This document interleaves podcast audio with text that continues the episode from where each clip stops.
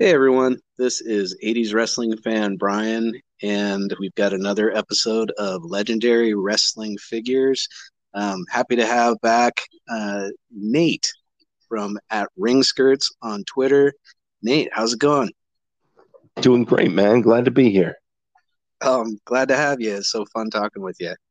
Um, as far as the uh, LJNs and when you uh, you started off with those seven that we talked about last time. Um, was it 2012 that you started uh, getting all the the full run, and how long did it take you to get them? Yeah, it would have been about. I want to say maybe a little earlier than that. I want to say maybe 2010. I was in grad school. Um, I of course I had expanded my collection over those years, mostly at yard sales and things like that. And I had a buddy who had a handful of LJNs. So I had about maybe 20 or 30 for quite a while. But when that time period hit, I decided I had all the Hasbros pretty much. And I said, you know what? I want to see if I can go back and complete the LJNs. So I started going online and seeing which ones I didn't have and learning about the elusive black card series. I probably completed completed it within maybe a couple years of course, outside of accessories, I haven't gotten all the accessories, most, but not all. I'm missing the uh, the nightstick for the Big Boss Man, whichever one it came with. They they said it wasn't authentic. It still looks great in his hand, and I had to uh, bug one of my buddies, Mark Halverson, to send me. He sent me a picture of the actual one, and and so of course I had to have him send me multiple pictures next to like rulers and whatnot, so that I could really tell the difference. So I'm satisfied with the one I have, but that's the the one piece that uh, not authentic. Um, they make such good reprodu- uh, reproduction stuff now. Uh, like if you're missing a hacksaw Jim Duggan two by four or a, a, Harley race crown, you can get something that'll you know it'll pass for it. Um, what kind of parts are you missing?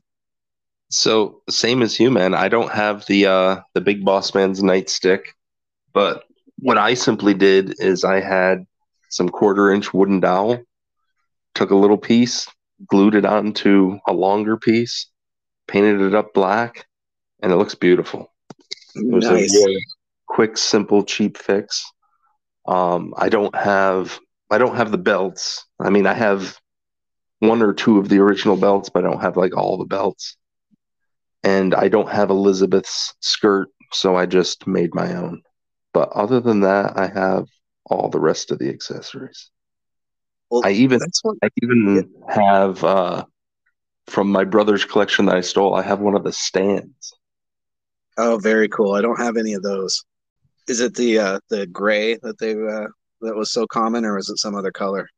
Yeah, it's the gray WF logo stand with the slots that the feet slide into.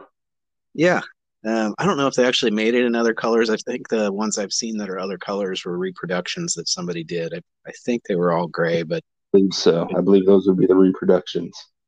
Yep, yep. And then uh, as far as the uh, the the big boss man's nightstick and you creating one, it just makes me think of all the the amazing backdrops and sets you've done for your figure photography. What, at what age did you start building and creating things where it led to this hobby of like making your own raw set and your own WrestleMania 9 set. Um, wh- when did you come up with that kind of creativity and figure out that you could build things?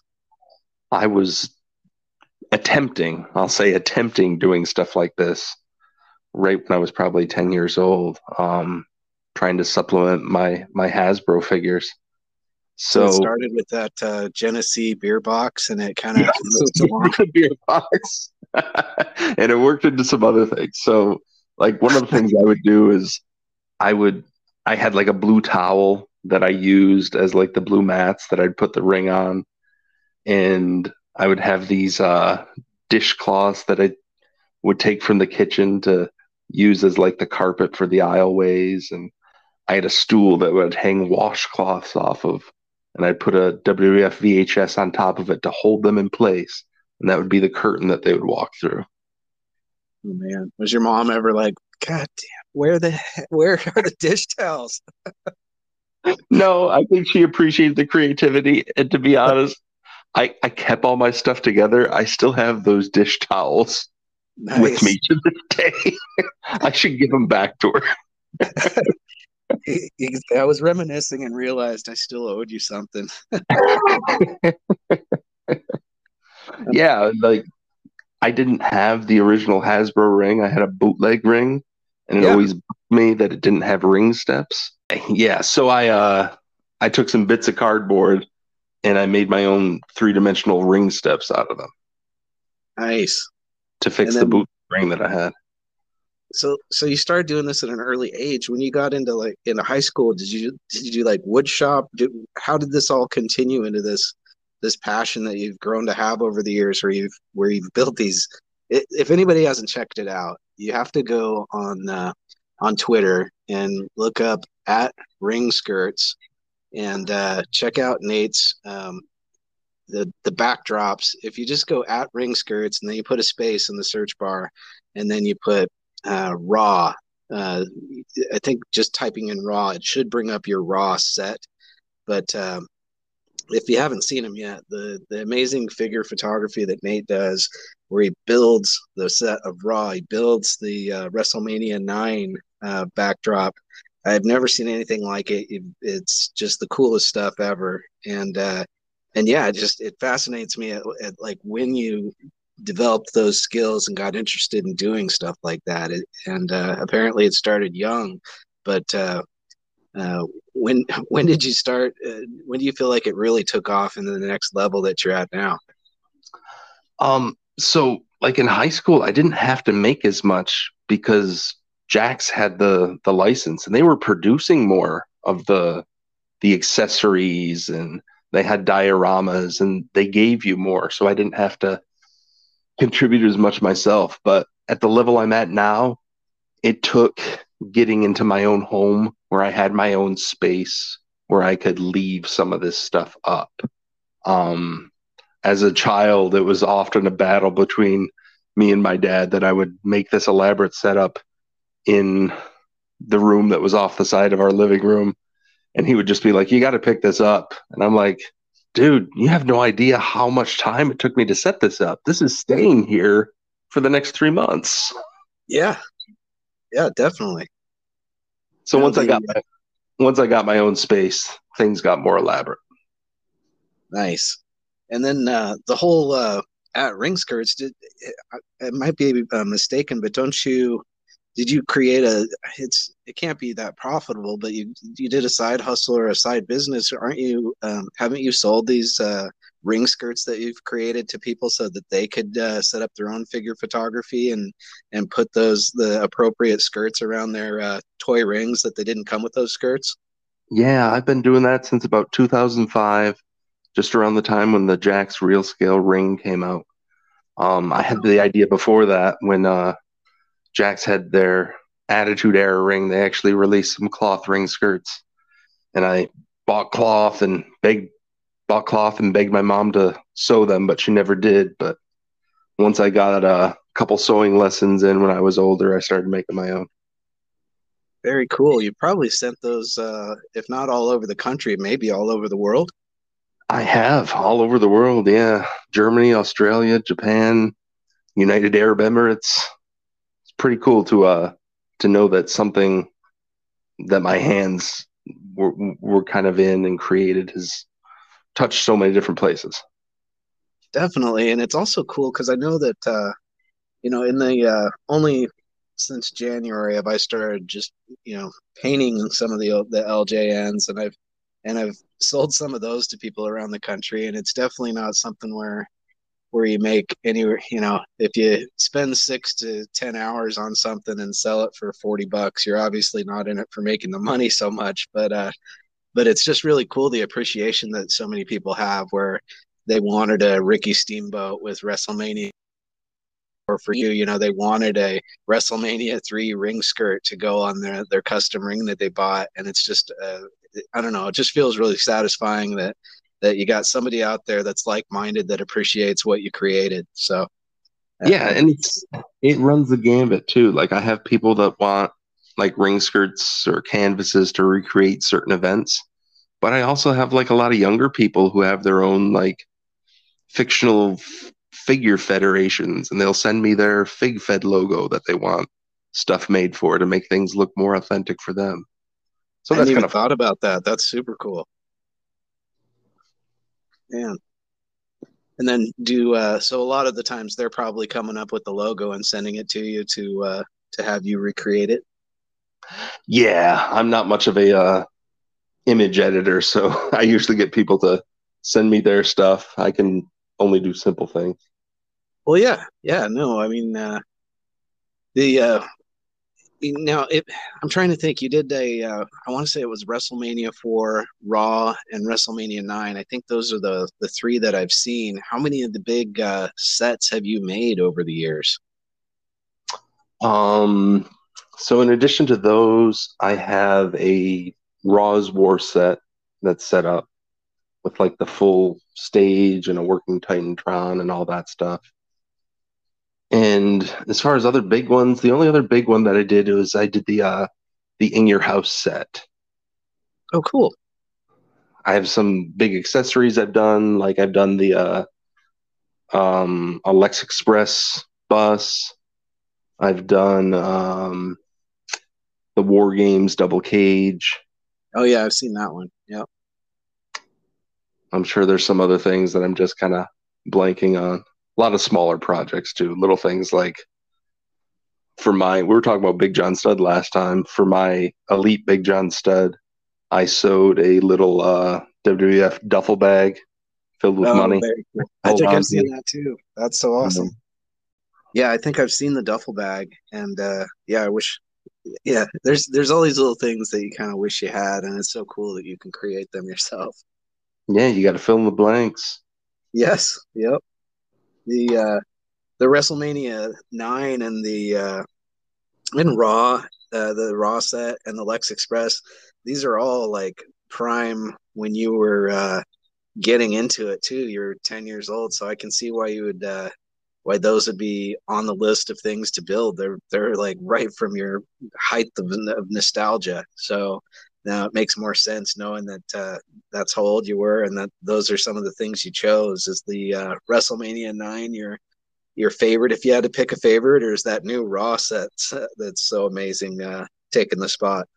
The the Raw set, the uh, Manhattan Center is God.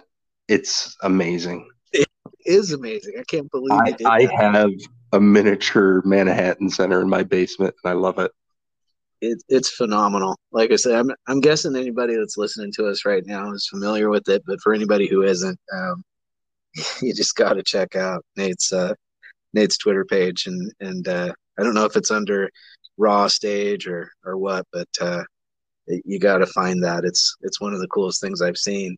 Um, how how early at an age did you get into photography?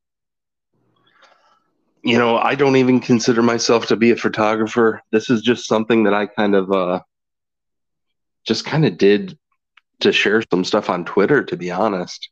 Um, I've never worked with much of a camera. I, I just go off of my phone.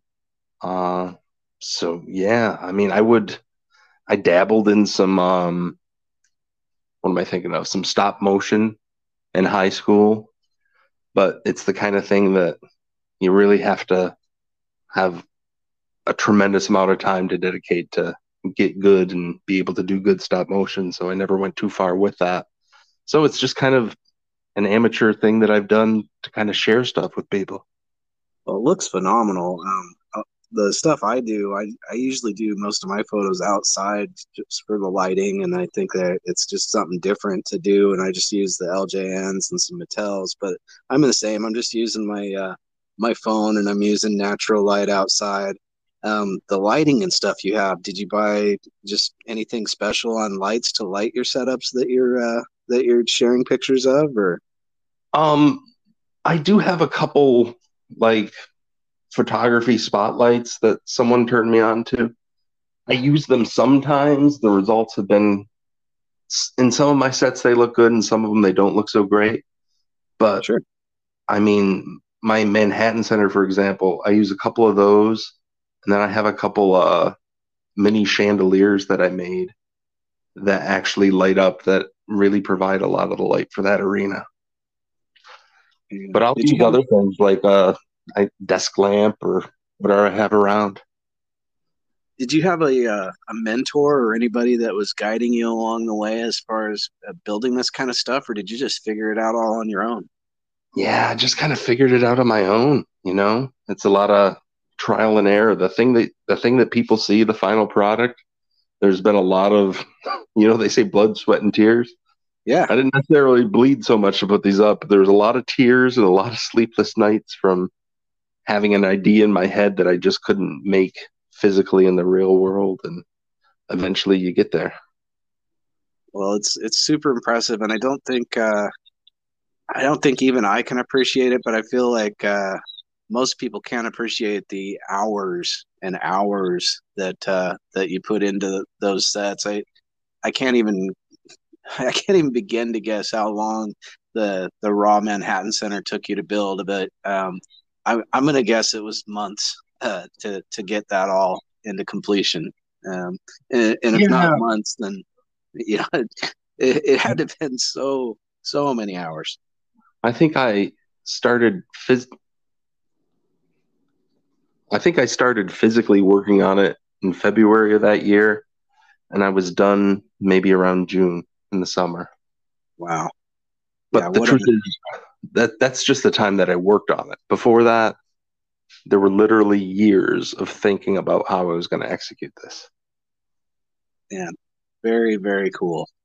Yeah, the the results turned out phenomenal. So uh, I, I can't applaud you enough for what you what you created. Um, Appreciate that. Yeah, definitely. Um, have you ever had anybody? Uh, I don't know. There's a guy named you've probably seen him, but there's a guy named Manny of uh, Figure Kingdom, I think it is, that does some really great photography as well. Yeah, I'm buddies with Manny. Oh, cool. Yeah, I think I want to say in the course of the last six months, maybe it's been more like a year. Time is kind of funny, but I think in the last six months or so, he's actually been hired and and uh, and does it for as a job now. Uh, am I correct in that? Yeah, I think um, I'm not sure if it. I'm not sure if it's ringside or who, but he has been taking some professional pictures of the loose figures for some companies. Very cool. Is that anything that you've ever aspired to do, or is this more like the hobby that you do as your uh, your favorite thing on the on the side of your actual job? You know, I don't know. I can't say that it's something that I ever thought was possible. I, it's nothing I ever looked for. If it came across me, I can't say that I'd say no. You know, I mean, that would be cool to have your work kind of featured someplace professionally. But if it happens, it happens. We'll see. Definitely. Yeah, there's a. As a kid, I went to. Uh, my mom was a huge Disney fan, so we would uh, for a lot of years we'd go at least once a year to disneyland and being up in the, the northeast i'm wondering if you ever went to walt disney world or disneyland uh, in your lifetime if you ever checked either of those places out oh yeah i've been to disney world a handful of times growing up luckily so um, the reason i ask is um, there's there's a storybook land canal boats in disneyland i think they have it in disney world there's several other examples in the park of um, Disney was, I don't know if you know it or not, but Disney himself was a fanatic about uh, miniatures and miniature models and loved to, uh, loved everything miniature. So it was something that he collected and was totally into. And so there's little models of all the different uh, rides that they would make. And uh, like say, the Storybook Land Canal boats, they, they made that's something where you ride through and they've got all these different uh, uh, fairy tale, Peter Pan, Cinderella, all these things made out in miniatures. Um, I'm just kind of wondering when you went to Disney World if things like that, if you gravitated towards those also. You know, I, I don't remember seeing those at Disney World, but definitely miniatures and anything in action figure scale was something that I always found interesting. I was always a kid that if I went to a craft store that had like dollhouse stuff, I would look at that stuff for hours. Um, I was constantly looking at like little pieces of garbage or things that I would find on the ground that looked like something else in the scale of toys. So that always fascinated me. yeah, I, I could, and I'm sure you had your wheels turning. Like, how how can I make that work? yeah, I'll give you an example. Like as a kid, I was into dabbled in GI Joes, but one of the things that really caught my imagination of the GI Joe commercials, it wasn't the toys, it wasn't the vehicles, it was like the trees and the set and the background that those toys were featured in, and that's totally. what I always wanted as a kid. Yeah, definitely yeah, I was uh, I was a big GI Joe collector too. Um, started probably in 83, 84. So the older stuff, and luckily the GI Joe line went for a long time. But I can remember with my best friend um, having like a blanket tucked into the back of our couch and sloping down and using that as like a mountainside that uh, you know they uh, I think it was Snow Job could ski down it and you could set different guys up and and uh, you know, basically I have this whole big mountain range they could have their battles on and stuff. So uh, I was a big fan of the GI Joes myself. So in a way, I think that's why I gravitated to wrestling because, like, if you're playing GI Joe, recreating that world, it's nearly impossible. I mean, you can't create a whole planet, a whole battlefield, but with yep. wrestling, you can recreate an arena. That's doable. It definitely is, especially with your skills. Thank you. Um, I, I'm, I'm so, I'm so excited that you're, uh, you're on here, and I've got, uh, uh, if you're having fun, I, uh, I've got so many questions I want to ask you on future episodes. Um, but, but uh, is it, does it sound like something you want to come back next time? We'll talk about Nikolai Volkoff. Let's do it. Okay, awesome. So I'll save those questions in my head right now for next time. And and right now we'll get on to uh, uh, Hillbilly Jim. Um, what do you think about Hillbilly Jim the wrestler? Again, he would have been uh, he still would have been around a little bit, and then he came back as a manager um, a little later on. But what do you think about Hillbilly Jim the uh, wrestler and Hillbilly Jim the LJN figure? Yeah, so with my fandom, he was always around. You know, he was uh promoting the the VHS tapes and stuff like that. So you'd see him from time to time. Oh, um, so I was, I was, definitely aware of Hillbilly Jim. Um, I always thought he's fun. I mean, he, he's he's a good old guy. How how can anybody, well, outside of his Hall of Fame, outs, outside of his Hall of Fame speech, how could anybody hate Hillbilly Jim? Yes. Yep. Yep. That's definitely true. So about I don't know, probably four or five years ago, I purchased a uh, a hard drive with like all of the syndicated television shows back to 82 or 83 and i started to watch like the weekly television to kind of live it again for the first time for myself and yeah. that's one of the things that was really fun is watching hillbilly jim get introduced to the wwf yeah just being uh, the guy in the crowd right yeah, I mean, just like such a fun, cool thing. I remember my brother telling me stories like saying, "Yeah, Hillbilly Jim was a fan," but it was cool to go back to be able to kind of see that with my own eyes. There's a segment you might remember where he's actually like, I think he's wrestling with a dog in one segment, and he's wrestling like with a tire on a mattress in another segment. So yes, and then yeah. Granny comes in. I think. Yes. Yeah. Yeah. good good stuff. He tries to bear hug that tire, I think. Yeah, yeah, totally. Yeah, how many uh how many different uh hillbilly Jim figures do you have? You I'm sure you have the LJN, but you probably got Jakks, Mattel, uh uh I don't know. And it's probably hard for you to keep track of how many different ones you have. Well, with someone like Hillbilly Jim, it's kind of easy because he doesn't have too many. So I have his LJN, I have his his Bendy, right? He's got a bendy. Oh, yeah, he does. Yeah. And a thumb wrestler. I don't have any of the thumbs, but I have his I have his Jakks and I have his Mattel. I think that kind of rounds him out. Right on. Well, what do you think about uh, the LJN itself, the eight inch uh, LJN? So I give it points for an accessory. I always love when, like, I always love when an accessory is removable it always drove me nuts that uh, Mr. Fuji's hat was molded on. It's like, come mm-hmm. on. You have the yep. ability to make these hats come off. You've already shown us that you can do it. Just do it. So I like yep. that you can take his hat off. Um, the pose I like, but I definitely don't love as much as I did the Big John Studd pose. So I sure. give this a solid a solid four in my book. Cool. Right on. So a four for Hillbilly Jim. Yeah, I did uh, always think it was strange the uh, the undershirt. I don't remember him wearing the undershirt unless he wore it when he was in the crowd, maybe.